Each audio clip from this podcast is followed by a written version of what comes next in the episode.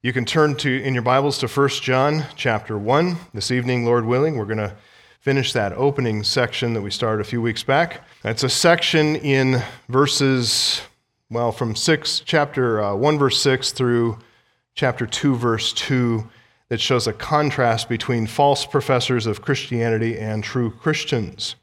If you haven't uh, been able to be with us over the past few weeks, I'll just say this by way of uh, introduction that uh, John, the author of this epistle, is the great apostle John. He is the elderly pastor, and he's written an epistle, a pastoral epistle to younger Christians in the churches of Asia Minor. And at his, at his age, everyone is younger than John. He's an older man, and he's writing to younger Christians, which is pretty much the whole Christian world at that time, all younger Christians, but he's writing to strengthen their assurance and especially in light of a, of a serious challenge to uh, the Christendom at that time. In the immediate, and especially in that area, the immediate situation that's upsetting the assurance of his readers is this group of seemingly self professedly highly enlightened super Christians. That's how they thought of themselves.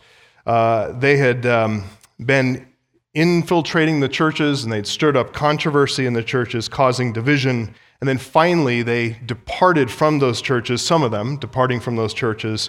And as they departed, as they left, they were casting aspersions on John and his gospel and what they had received from the apostolic teaching.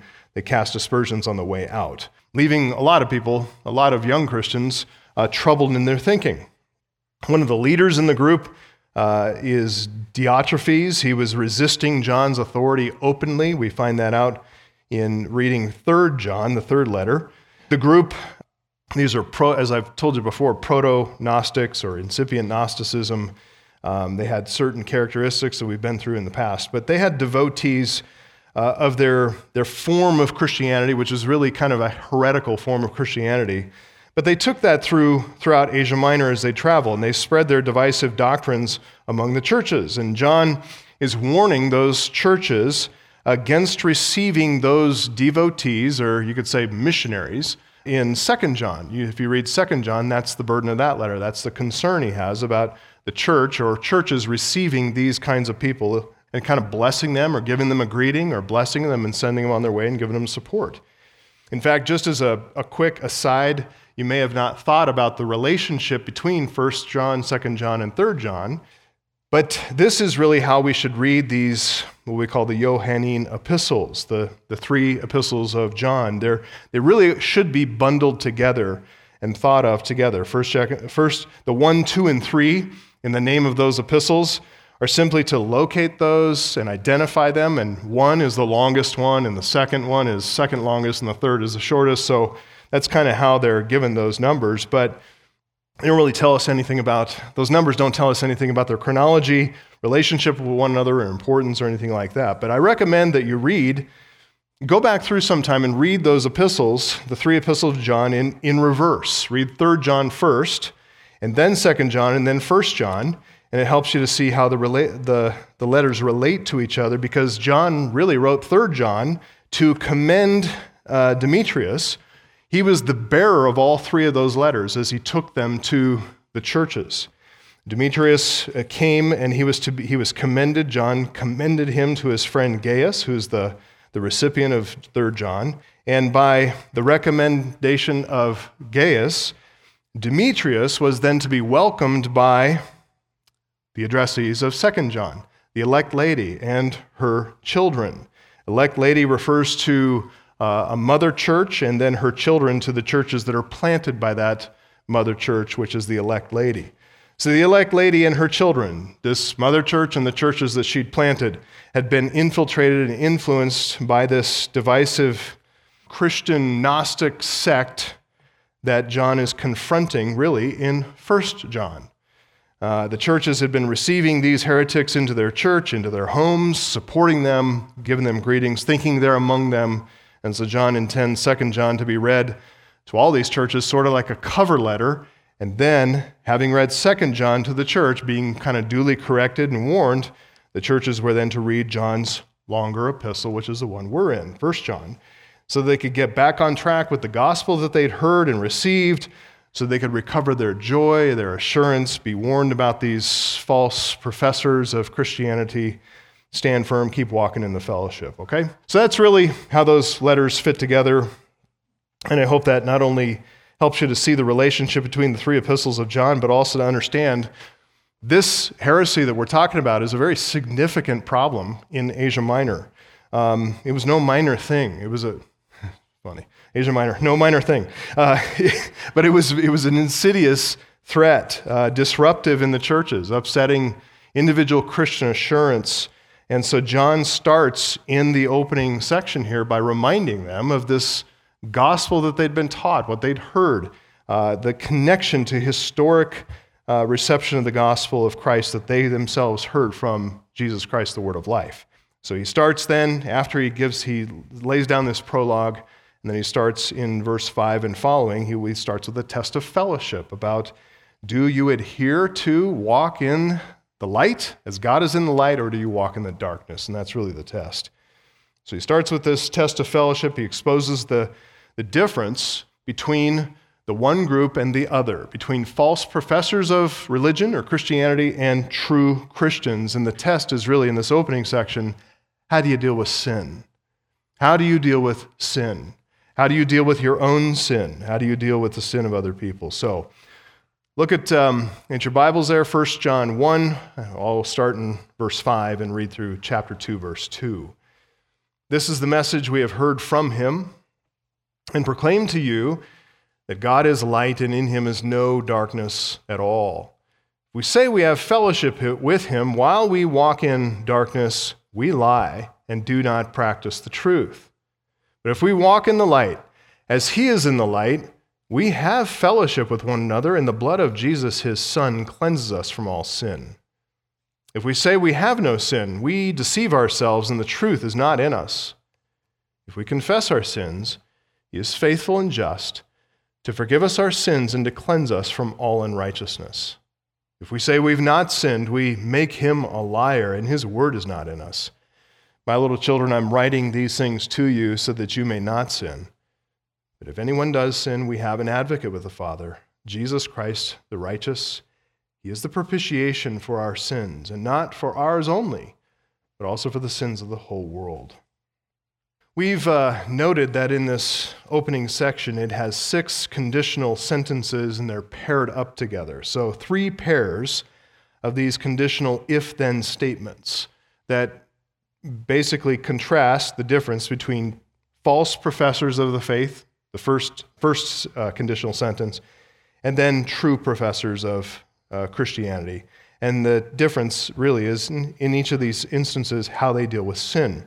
So John starts with the false claim, and in each case, in verse 6, 8, and 10, it's if we say. So they're all about what they profess to be true, what they claim, but their habits of life prove that they are lying. Their lives tell the opposite story. So they claim they have fellowship with God, they claim they don't have any guilt of sin, and they also claim that they, in fact, don't sin at all. They really don't sin. Their lives, though, tell the opposite story. So John is saying, don't just listen to what people say, actually, watch what they do. See how they live their lives. That's what he's saying. So, true believers, by contrast, they demonstrate new life. And they do that by walking in the light, verse 7, by being confessors of sin, verse 9, and then by relying on the work of Christ in their assurance in chapter 2, verses 1 and 2. Okay, so last week we looked at Test number one, the test of personal lifestyle, how it is we walk, how we live our lives. That's verses six and seven. We talked about repetition of terms and concepts, fellowship, walk, light. And we talked about the claim of fellowship versus the reality of fellowship. We'll move on, okay? That's what we talked about last week. So, test number two, that's where we're going to jump in uh, right now in verses eight and nine. Test number two is really the test of how we think about ourselves. Are we personally guilty? Do we have guilt before God, or do we bear no guilt at all? Um, you could ask it in, in cast it in modern terms. When people think of themselves, do you think of yourself to be a good person? Yeah, are, people, are human beings essentially good, or are they essentially bad? Are people good by nature or are they bad by nature? Do they bear guilt before God or really bear no guilt before God? That's the test number two. So look at, look at verse 8. If we say we have no sin, we deceive ourselves, the truth is not in us. So literally, if we say we have no sin, if we say, sin we have not, it's emphasized in the text there, emphatic denial. And just to clarify what that expression means, whenever John uses the verb to have, which is used here, echo, and the verb echo then is governing an abstract noun, in this case, the abstract noun is hamartia, sin. He's talking about a condition that somebody lives in, a state of being. So it's literally sin, I'm not in that state of being. I'm not in that condition of being guilty. Several instances of this connection in John 9:41, 15:22, 15:24, 19:11. If you want to look those up, you can see the same pattern there of the use of the verb echo with hamartia uh, in his gospel. It's the same pattern. Jesus, just as an example, if you were blind, Jesus said in John 9, if you were blind, you'd have no guilt. You'd have no sin, hamartion.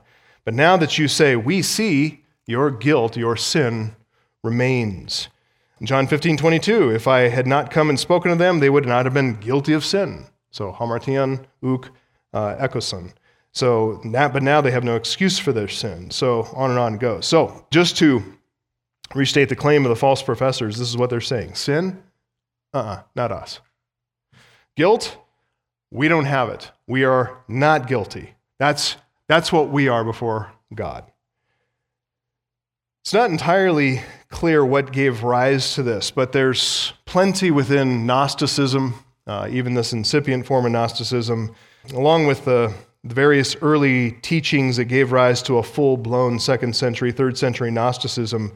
They believed that by passing through doorways of knowledge, uh, ascending staircases, upward paths of light, that they had ascended beyond categories like this, like sin and guilt and stain and impurity. They were kind of beyond all that.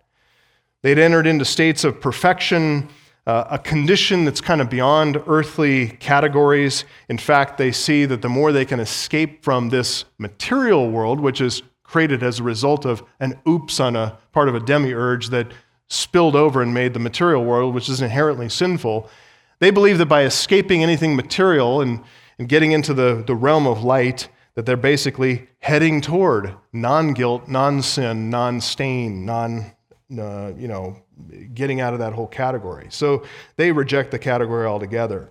So they're no, no longer bound then to human scrutiny. Uh, the scrutiny of a church, the scrutiny of a church member who questions their lifestyle. They say, hey, I am above all that. No longer subject to human judgment. They're no longer bound by material reality, tainted by any fleshly thinking. They possessed, in fact, some secret esoteric knowledge that wasn't available to the likes of you, and uh, they transcend your unenlightened uh, mindset. Church members, they just issue and reject any accountability at all. I've seen people come into our church just like that, who just reject your duty, your responsibility to love them by asking questions about their life. That same attitude exists today. It's a different theology maybe driving it, but it is the same arrogance, it's the same haughtiness toward other Christians, same kind of triumphalistic, beyond this world, beyond your categories kind of a mindset, same dismissiveness toward other sincere minded, sincere hearted Christians, same refusal to live in any accountability or walk in humility or meekness before God and man.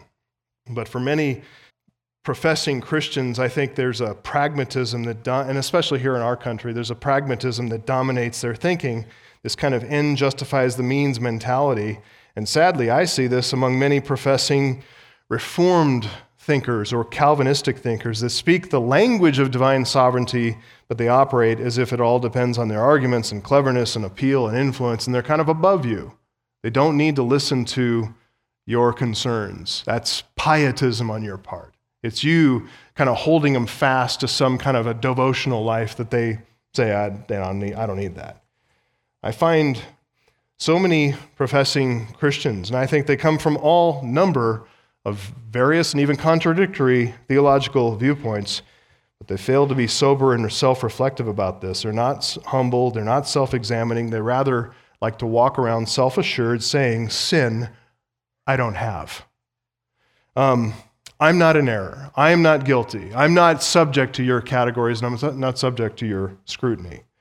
Well, John says if that's you and that's how you speak, or if that's someone you're in your hearing is saying things like that, saying, We're not in a state of sin, we're not in a condition of sinfulness, we're not guilty, he says two things follow. Number one, that condition is worse than we realize because we're totally self deceived. And number two, the truth is not at all a governing or operative principle within us. And so we're in a very bad, bad condition, a desperate state of being. As one put it, such a quote, such a self deceived claim seldom deceives other people and never deceives God. That is to say, you may think you walk above uh, on a plane of non guilt and non sinfulness and beyond accountability and scrutiny but nobody else is buying it. that's, what that's what that quote's trying to say. And certainly, God sees through to the very heart of the matter. So, whoever denies sin is actively engaged in self deception, blinding, it's almost like shoving stakes into your eyes and blinding yourself to any ability to see in the mirror and see what you actually look like. And there's no truth in you at all. So, verse 9, the assurance then, now he turns to the assurance in contrast and gives assurance to believers. Basically saying, I know that's not you. That's not any of you, believers. Now, verse 9, if we confess our sins, number one, he's faithful and just to forgive us our sins. And number two, he's also faithful and just to cleanse us from all unrighteousness. So, let me uh, stop at this point, ask the first question for the night. What is the difference so in, the, in verse 8, we see this claim, we see them saying something, if we say. And then in verse 9, we see, if we, we see the word if we confess, two different verbs. What is the difference between saying and confessing? If someone asks, asks you, as I'm doing right now, what's the difference between the saying and confessing? How would you describe it? I don't know if I'm going to answer right, but I think it's saying you just verbally saying and confessing is repenting. And that's what I see when I confess to God. I'm repenting in what I'm doing. Good answer. Yeah, thank you. I don't know if this is right either, but um, I was just thinking that like saying is um like you can say kind of anything, but when you confess something, you're very sincere about it and you truly believe it. Um, that's what I was thinking. All right. So, so saying not necessarily connected to sincerity, and we certainly see that in verse eight. No sincerity there. And confessing something, there's more something more sincere. And I think what Isabel was saying was like, you're doing it before God. And so there's even like this kind of fear of the Lord driving a sincerity. You're concerned, you know, you're really careful about what you say. Good. I've been told that the word for confess means to say the same. Mm, yes, it um, is. I'll get to that in just a second. Yes, but continue. So, so the person who just says he has no sin, he's he's self authority, give, giving his own authority, whereas the one who's saying the same as, he's not self referencing. He's in this case referencing God and saying the same thing that God says about. It. Very good sin. point. Excellent point. Yes. So self-referential, just say, speak, just, you know, your, your, yourself is the standard. Whereas, say the same as, it implies there's a standard at play here. Yeah, confessing and confessing. That's true. Good. Yeah, so Betsy's getting even closer to the to the clarity on the two words, but even what Callie and Isabel said really get to the heart of the matter that this confession issue is before God, saying is on a horizontal plane before other people. There's a claim before other people. You know, you're not fooling God with your claims. Uh, he sees right through it and sees how you live.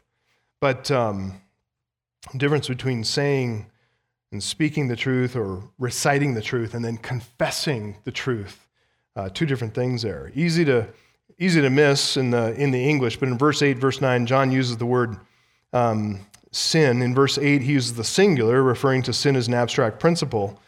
In verse nine, he's actually using the plural, which is how believers understand sin as sins, like concrete sins. There are actual sins, specific things, concrete offenses to against God. So particular transgressions of God's holy law. There's no vagueness or abstraction there. And that's what we come to God doing when we speak to Him about our sins. We're confessing. And the verb, as you pointed out, is the verb. It's so lego is the verb to say or to speak that's used in verse 8. To say, if we claim this, if we say this. Homologeo so it's, it's the word for word or say to speak, and then homo on the front of it. So it's to say the same thing, homo meaning same as, same, say the same thing about our sins that what? That God says about our sins. So when you confess your sins, and especially think about this when you come to God confessing your sins, as 1 John 9 commands you to do. If you confess your sins and you come to Him confessing, say to him, recite to him the sins that you've committed using the language that he gives you to do it. So go to, don't just say, you know, like, don't use categories from the world. Um, I'm having, um, you know, a bipolar moment or an anxiety attack, or I've got this little disorder, Lord. You know, that's not what you're saying. Go to the language of Scripture that He revealed to us for our clarity and for the good of our heart and the good of our soul, and use His particular language that He uses to describe our sins, language that He has actually revealed in Scripture. Let me ask this question, just to make this really practical, all right? So here's the question make this really practical. And um, if you've got a family member listening to your answer, they'll keep you honest in the answer to your question. When you discover that you have sinned against somebody else, okay? Think about the family member you're sitting next to. Um, but a friend, a coworker, family member, church member, how do you go about when you speak to that person, acknowledging you're wrong? I mean, literally, what do you say to the person that you've offended when you speak to them about your sin? I'm not asking what you should say. I'm asking what you actually do say. And remember, your family member is sitting right next to you to let me know what, because we'll just hand the mic over. So, who'd like to? Okay, with, did I just scare everybody from? I'm not taking the mic. Your wife's not here. I could see you're bold, emboldened. Yeah, I sinned against Savannah on Sunday, and um, so uh, she texted me um, something sweet, you know, like I'm sorry that I upset you, and I, I said, um, no, no, no. There was a lot of sin going on there uh, in my heart. I sinned against you um, by getting angry. She's sitting there, so she yeah, yeah. So she's is that true, Savannah? She can tell you what I really said. yes, that's true. All right, all right, good. Thank you. That's that's uh, so. What I've just heard from Brett and Savannah there is a good example on how to do this confession. That's good. That's uh, yeah think uh, for us, it's uh, for sometimes it's easier to use exact biblical language when it fits. But like Brett, it's you know when you seek forgiveness for being angry or impatient, or I mean, the, those are the easy sort of. If I sorry, you know, uh, I um, we go beyond just the I'm sorry part, obviously, but. Um, I well, say, that's okay. No, you said obviously. that's actually what I'm trying to provoke uh, and, and raise here is I don't think that's always obvious. For, for, for us, it's not an I'm sorry. It is, it is a request, please forgive me for, and then reciting. Okay. It. However, the Thank language you. is sometimes not easy. We, I'll, you know, if I'm honest, yeah, it's, it's easy to say, please forgive me for being angry. And that's, there's more, there's so much more to it when you really get into it. Okay. No, keep the mic. So what is wrong with just saying, so let's say you, you lose your your patience, your patience, and you get angry. What's wrong with saying? Huh? Hypothetically. Hypothetically. In an alternate universe. So um, this Wes, he does get angry, and it's biblically certifiable. All right. But what? Let's say he says, "Hey, Kate, sorry about that." What's wrong with that? I think that, that that goes a little bit to what you're talking about for that's what you say to appease people around that's what the world says is to is to appease the ears around you as opposed to revealing your heart that directs your conscience to to follow those things or to to pursue true righteousness. I think for us, if you say sorry, first of all, it just it's been overused. It's very clear, but it it exemplifies a sorrowness, and it doesn't clearly help you uh, repent. What is causing the sorrow and the grief? Are you grieved for your sin? Are you grieved for Well, tell, tell me this real quick. Sorry to interrupt, but just uh, um, just to get to this, what what is a, what is sorry appropriate for? Is it ever appropriate to use the word sorry? Yeah, I, I, mean, I, it's in my mind, it's rare. Uh, usually, when I bump into people, uh, sorry. Okay, so you or- bump into yeah. somebody. Is that a sin you committed against them? No, No. So that's where sorry is appropriate. Like I regret that I just bumped into you and knocked you over. Uh, I dropped your coffee all over your lap, and that was not a sin on my part. I really didn't want to do that, but I'm just a bumbling, you know, all thumbs, and there it goes. I'm sorry about that. Really, really sorry. And just burned your lap. What about I apologize? Like you're going to amp. I'm not. This is really severe, so I'm not going to say I'm sorry. I apologize. Yeah, What's wrong a- with that? Sincerely apologize. Sincerely It's, apologize. uh, it- it's romancing a word that still means the same thing. Yeah, you're kind of like uh, dressing up the word, right? So I apologize. The Greek word for apology, apologia, you know what that is? Is to make a defense. So when you say I apologize, you're basically saying, I make a defense for that. I sincerely make a defense for that. That's really not what you're meaning to say. You don't want to church up the language with sorry to apologize. That's not really doing you any favors. What you want to say is, I need to confess my sin to you. And you don't say, I got frustrated.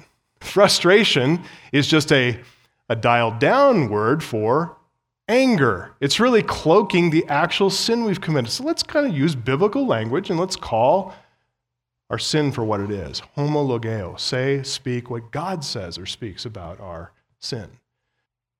Um, so something that's my family's not here, but something that's hard for me in confessing sin is uh, like taking personal responsibility. So I think when um, when we when I sin, um, something that is really tempting is to kind of shift the focus off myself and make the focus the situation. So hmm. I'm sorry that that was awkward, or you know, sorry that conversation went so badly. Or you how about it's like this one? I'm sorry that offended you. yeah, yeah, Like you're the problem. yeah. It's Your like sensitivity, that's really the issue here, but I acknowledge it. Yeah. You're weak.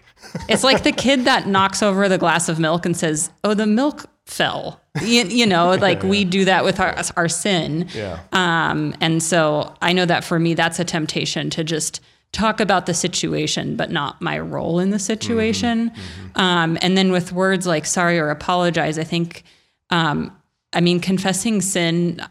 Maybe this is worldly language too, but it really exposes us and it makes us very vulnerable. And um, that can be very hard and you know because we're prideful and we don't like to be exposed i don't.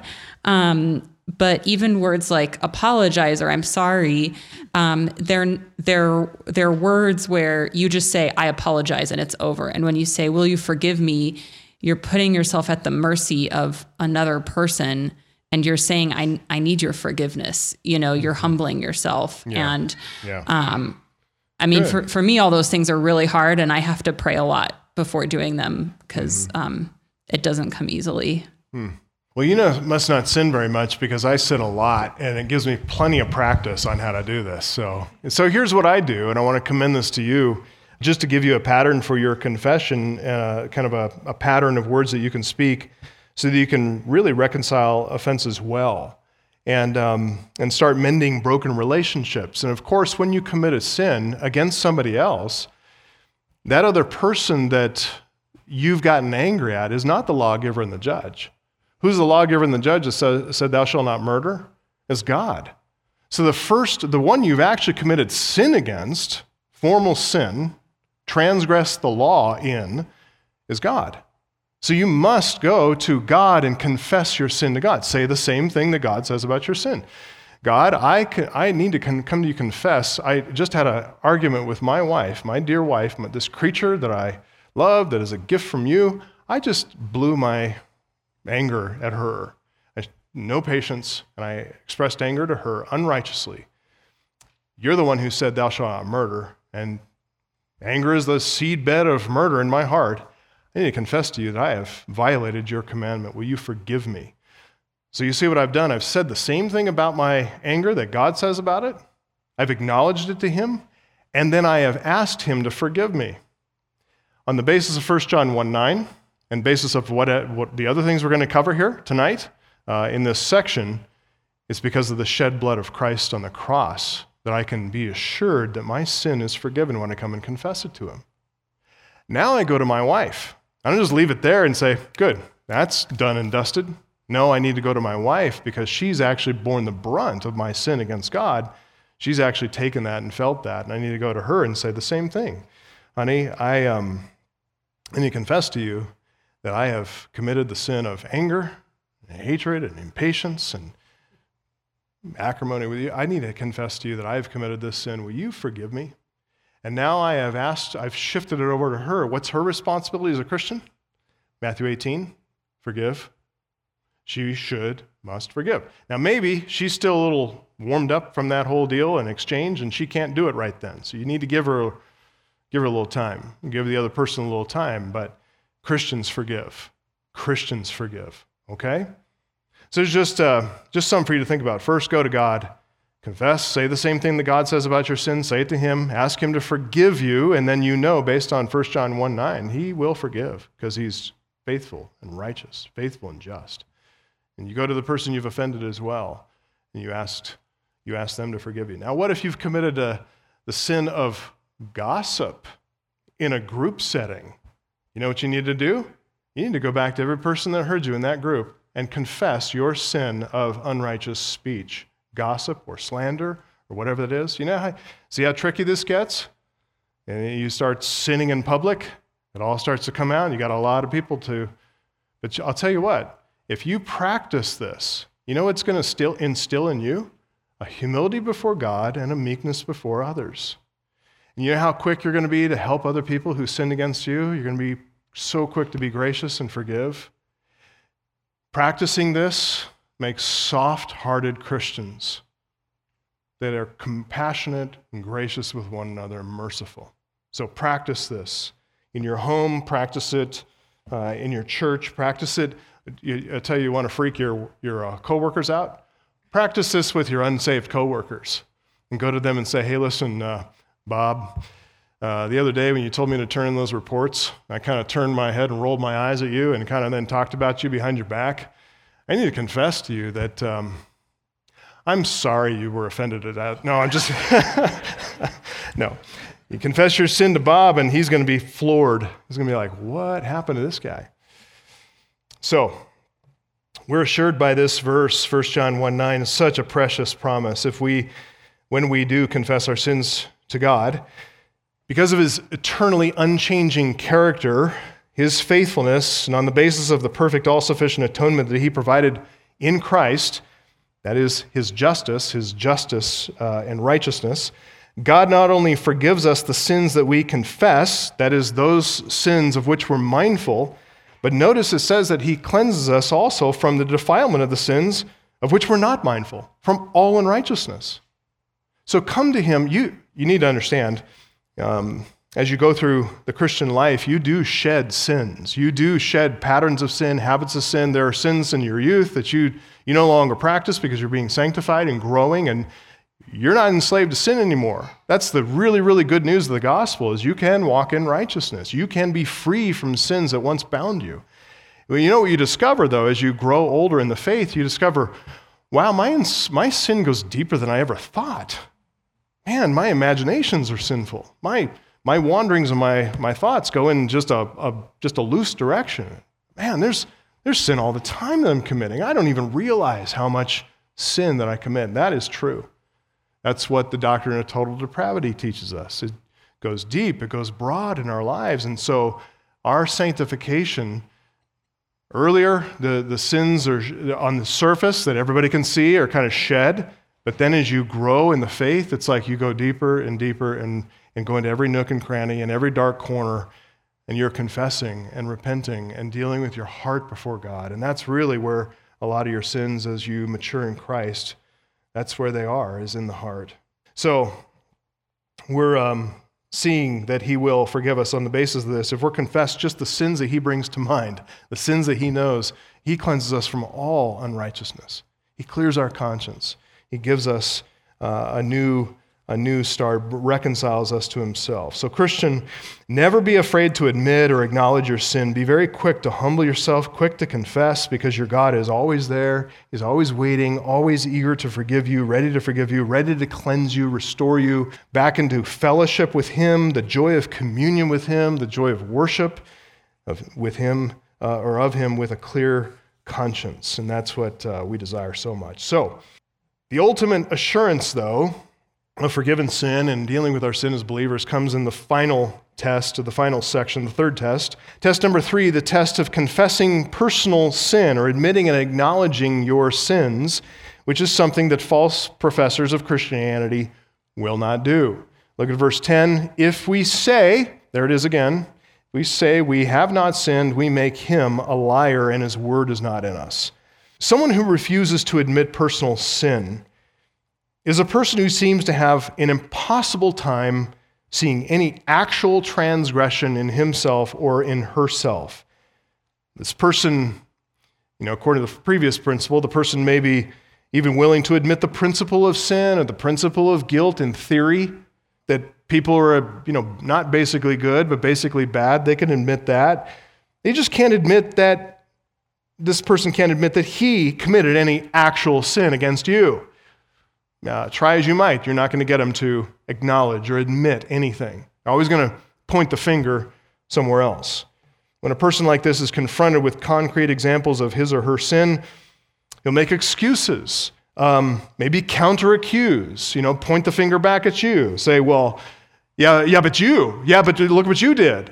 You caused this, you did this to me, or maybe uh, shift the blame to other people, uh, or shift the blame to circumstances whatever it is, somehow letting themselves off the hook and never admitting that he and he alone, or she and she alone, has ever committed any particular sin. So, for the one who is like that, who refuses to confess any actual sin against God or other people, two things are true. Look at it there in verse 10. This person tacitly accuses God of being a liar. Since God says all have sinned, and that mean, includes you too, all means all in that text, if you say that that's not you, well, then you're saying God's a liar. And number two, the person is devoid of the word. God's word has no practical effect in this person's life, which is another way of saying, and when you draw the lines back to the heart, it's another way of saying this person is not born again, cannot be born again, remains unregenerate, remains unforgiven. This person is still in his or her sins.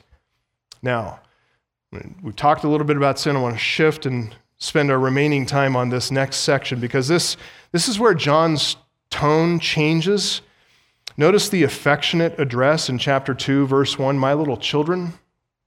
Notice his statement of purpose I'm writing these things to you so that you may not sin. So, John's been moving back and forth. He's been contrasting false and true believers. And as he's moved forward, move the ball forward. He has been aiming at this one goal, aiming at this point. This is where he's going to apply the doctrine of the atonement to the hearts of believers. This is so precious. He's addressing, as he's addressing attitudes towards sin, John knows that uh, true believers, and in a setting like ours, it's true, true believers have a sensitive conscience towards sin. I, I know I've had a number of conversations after this kind of teaching or after Sunday sermons, I've had a number of believers come up to me and just troubled because I think I'm actually preaching directly at them and getting into their kitchen. And did my wife send you an email or, you know, what's, what's going on? But they're, but true believers with sensitive consciences towards sin are very likely to react with ultra sensitivity and forget to apply the soothing effect of sound theology to their conscience. So some, some will ask questions like, well, since God is light and in him is no darkness at all, and since I have sinned, that means I have veered into the darkness and I'm not walking in darkness, or I'm not walking in the light at that time, but I'm walking in darkness. What, what's distinguishing me from a false professor? that's being described here. I mean, how can God forgive my sin, cleanse me of my unrighteousness, keep me in his fellowship when I keep veering off into the darkness? In fact, if I if I notice I'm in darkness, confess that, I only confess it to realize how poor my confession has been and how much I neglected to confess because I realized I've got all these other sins too. I just become overwhelmed. So, you say, well, haven't they read 1 John 1 9? Wouldn't that do it? Yes. Just a second ago, they read it in their context, but they hadn't had the benefit of two millennia's reflection behind uh, this verse. Notice how tenderly John addresses them. He says, First, my little children, since there are his children. Uh, you know, he's expressing this familial relationship. They're of the same stuff as he is. He's saying he's experienced what they're experiencing. He knows what it's like to have a sensitive conscience. He knows what it's like for them to react that way. He's reacted that way. He's felt the guilt of sin. He has failed as a man to apply the theology that bolsters his own assurance. Secondly, we say John is tender in stating his purpose. He's writing these things to you so that you may not sin. He, he holds forth a very real hope, a very attainable goal of not sinning. Practically speaking, you need to understand this in a very practical way, and I hope you're hearing this. If you're young and you have struggled with sins, you do not need to be enslaved to sin any longer. You can have freedom from the sin that has, that has bound you, the sin that is a, a what the Puritans used to describe as a besetting sin, something that, that has created a long term habit in your life. Christians really can escape habits and patterns of sin and establish new habits and patterns of holiness and walking in righteousness and living in the light. I just want to resound that message to any young person or old person who struggles with the sin of pornography. I have, I have counseled young guys who've struggled with this so much, and there are girls too who can struggle with it too, but they feel like they just want to give up. They just feel so overcome by their passions and their lusts and things like that that they feel they cannot break free. That is a lie. Is a lie from the devil to say that you cannot break free from sexual sin, from lust, from covetousness, from anything else that has dominated your heart. If you are truly in Christ, He has set you free from sin. You just need to learn to walk around that freedom. There's help. There's help in older Christians who have learned to walk in freedom and you can learn it too. So, John says, I'm writing these things to you for the very purpose that you don't need to struggle with this anymore. You don't need to fall prey to it anymore. You can be free. My little children, trust me. I've been there. That's what he's saying. All right? Second half of verse 1, he acknowledges that people are still going to sin. He says, if anyone does sin, in the remote possibility that any of you Christians out there might sin. All right? Anyone, if anyone should sin, that's the sense of the conditional. He's acknowledging a believer's ongoing struggle with sin, this reality, this fighting against an indwelling sin nature. John is assuming this, even though he's not unpacking and elaborating it right here. But he's identifying it, this ongoing fight against indwelling sin. And I'll tell you, this is where assurance is needed the most, isn't it? Is when you fail, that's when you need assurance. When you see your sin, when you find yourself in, in the pit in the darkness and you don't know how you, how you fell there. Gradually slipped in there through habits that you created weeks ago, and now all of a sudden you find yourself in the ditch and you're wondering how you got there. He's, this, is where, this is where the application of the theology of propitiation, which he's going to cover, and the advocacy of Christ, man, this is where it visits us when we need it the most. So John grounds the subjective experience of assurance that he wants to give them in two objective realities. And when I say objective, I mean external to them, not based on how they feel, not based on their subjective experience at the moment, but based on something that's external, objective to them, outside of them, not dependent on them. Two realities Christ's intercession, number one in chapter 2, verse 1, and then Christ's propitiation, chapter 2, verse 2. His intercession for his own and his propitiation for his own. So, focusing on these two realities, let's take them one at a time. Describe them maybe as like rocks of assurance or a boulder of assurance. You could say a granite mountain of assurance. You know, you got two of them here. One is Christ's intercession. Chapter 2, verse 1, second half of the verse. But if anyone does sin, we have an advocate with the Father, Jesus Christ the righteous. I don't want to give a short shrift to this, but since we are a little bit short on time here, I need to speak quickly, means you need to listen closely. So, if anyone should sin, we recognize that as a reality, as John does in the previous verses, right? If we confess our sins, he's acknowledging you have to confess because you have sinned. So he says, if anyone should sin, we don't want to sin. John doesn't want us to sin. God, who is light, and in, in, him is no darkness at all, he doesn't want us to sin either. But since we do sin, we must acknowledge the guilt of our sins, confess them. But what assurance do we have that we remain in the fellowship? If anyone should sin, we have an advocate with the Father. That's the assurance. You have to go outside of yourself and see that there's an advocate for you. You either believe that and embrace that truth, or you don't. That term advocate is a term used exclusively by John. In the Gospel of John, chapter 14, verse 16, chapter 14, verse 26, chapter 15, verse 26, chapter 16, verse 7, he uses that term advocate, which is the term parakletos. That refers, paraclete, maybe you've heard that before, but it refers to the Holy Spirit in those verses in John. Sometimes translated comforter, but really counselor um, or lawyer, advocate, really better translations. He's referring to the Holy Spirit in, in the Gospel of John. This is the only time outside of the Gospel that he uses this term, and notice he's applying it to not the Holy Spirit, he's applying it to Christ, Christ's advocacy.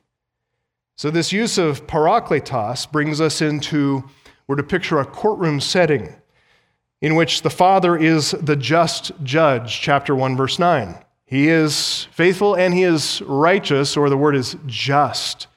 He's dikaios, he's just. So God is the just judge, the Father is the just judge. He's in the courtroom, he's on the bench, and he decides the case of the guilty sinner. But in our case, he listens to his son, the advocate. Unlike any human advocate who is sinful, this attorney is perfectly righteous. He is, says there, Jesus Christ, the righteous, is the advocate. By his human name, Jesus, we're meant to see him as identifying with us in that divine courtroom. He's standing in as our representative over humanity, over us personally. And by his messianic name, Christ, that is his identification with God. And he stands as the divine representative. So that is to say, it's Jesus, the Christ, who is the most unique of all attorneys. He is the only one of his kind. He advocates for the prosecution and for the defense. He's able to represent both prosecution and defense perfectly and justly at the same time in the same person.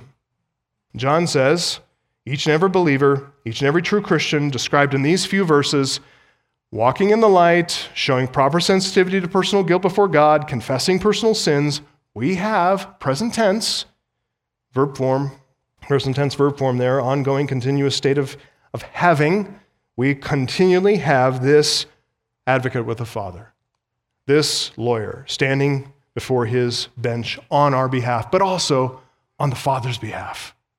He's the perfect advocate, and he has the perfect basis for his mediating plea, which brings us to the second rock or boulder or mount, you know, mountain of our assurance, which is Christ's propitiation. Chapter 2, verse 2, he, and it's very emphatic in the Greek, it's this same one, this same one, our, that is, who is that? That's our advocate with the Father, Jesus Christ the righteous. This same one is the propitiation for our sins not for ours only, but also for the sins of the whole world. So this you go from the courtroom scene in verse 1, and then John takes us to the temple scene in verse 2, where the sentence is paid in full by the propitiatory sacrifice that Jesus Christ made of himself to God. The word propitiation, hilasmos, it's a sacrifice that's made to appease the wrath of an angry deity. Some people in our modern time don't like to think of God as an angry deity, but that's exactly what he is about our sin. And why is the deity angry? Is it because Jesus committed sins? No. John says he propitiated the wrath for our sins. How did he do that? Substituting himself for each and every one of us, giving his life in exchange for ours, taking in himself and on himself the due penalty for our sins. By substitution, that's how he did it. Substitutionary atonement that he provided was based on the principle of imputation. Imputation is a fancy word for saying reckoning to. So God reckoned our sins to him so that he could reckon the righteousness of Jesus Christ to each and every one of us. One more question. This is from John's Gentile readers. They ask, oh, wait a minute. Is this atonement language, this temple language, is this language directed at you Jews only? Is this sacrifice in this sacrificial language based on your Jewishness? Does the Lamb of God take away our sins too? Well, this author, John, from the very beginning of his experience with Jesus Christ, John chapter 1, he was there with his first teacher, John the Baptist, who pointed and said, Behold, the Lamb of God who takes away the sins of what? The Jews? The world, right? For a Jew listening to him say, Take away the sins of the world, that's blowing their minds. What do you mean, the world? What do you, don't you mean Israel? Israel and the world. Israel and the Gentiles too. This is not a, an expression of atonement of some make the mistake of thinking. It's not an expression of personal atonement for each and every individual person without exception. That is to say, that Jesus did not die for the sins of Judas Iscariot and others.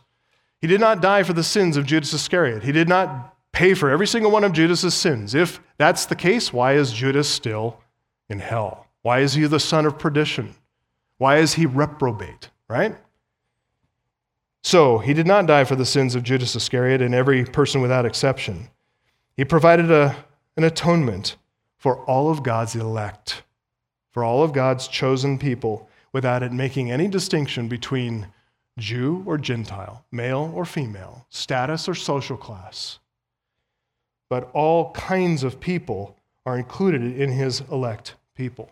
Very interesting, the meaning of the words here, the grammar in this sentence and these sentences here, the syntax, undeniable, unmistakable. Because supposing for a moment that Jesus, if by not for ours only, but all for, so, for the sins of the whole world. That includes Judas Iscariot, Jesus dying for Judas Iscariot's sins.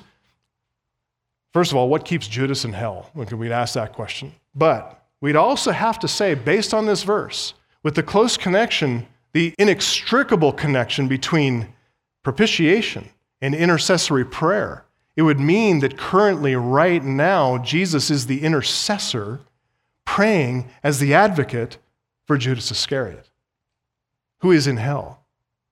Very strange if that were the case. All those for whom Christ is the advocate, he is their propitiation for each and every one of them. And the reverse is also true. All those for whom Christ died, Christ is their advocate, ongoing advocate. Key verses here, key section of Scripture to support the doctrine of particular redemption, or some say limited atonement.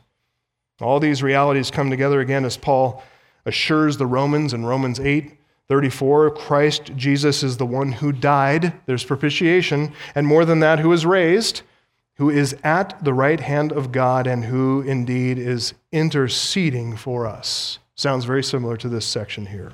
Paul then asks, Who can separate us from the love of Christ? Nothing. No one can separate us from the love of God in Christ Jesus our Lord. Listen, I'll just end here, and we want to pray a little bit too. But I just want to I just want to emphasize to you as Christians that you don't dodge questions about your sinfulness. That you don't try to pretend you don't have sin. You don't try to fake it till you make it.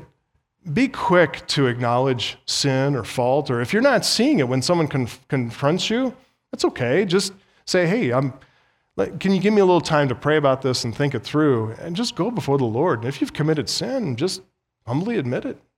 Be meek before people, humble before God, fear God, and confess your sin. Be quick to deal with your sin. Don't hide it. Don't run from confrontation.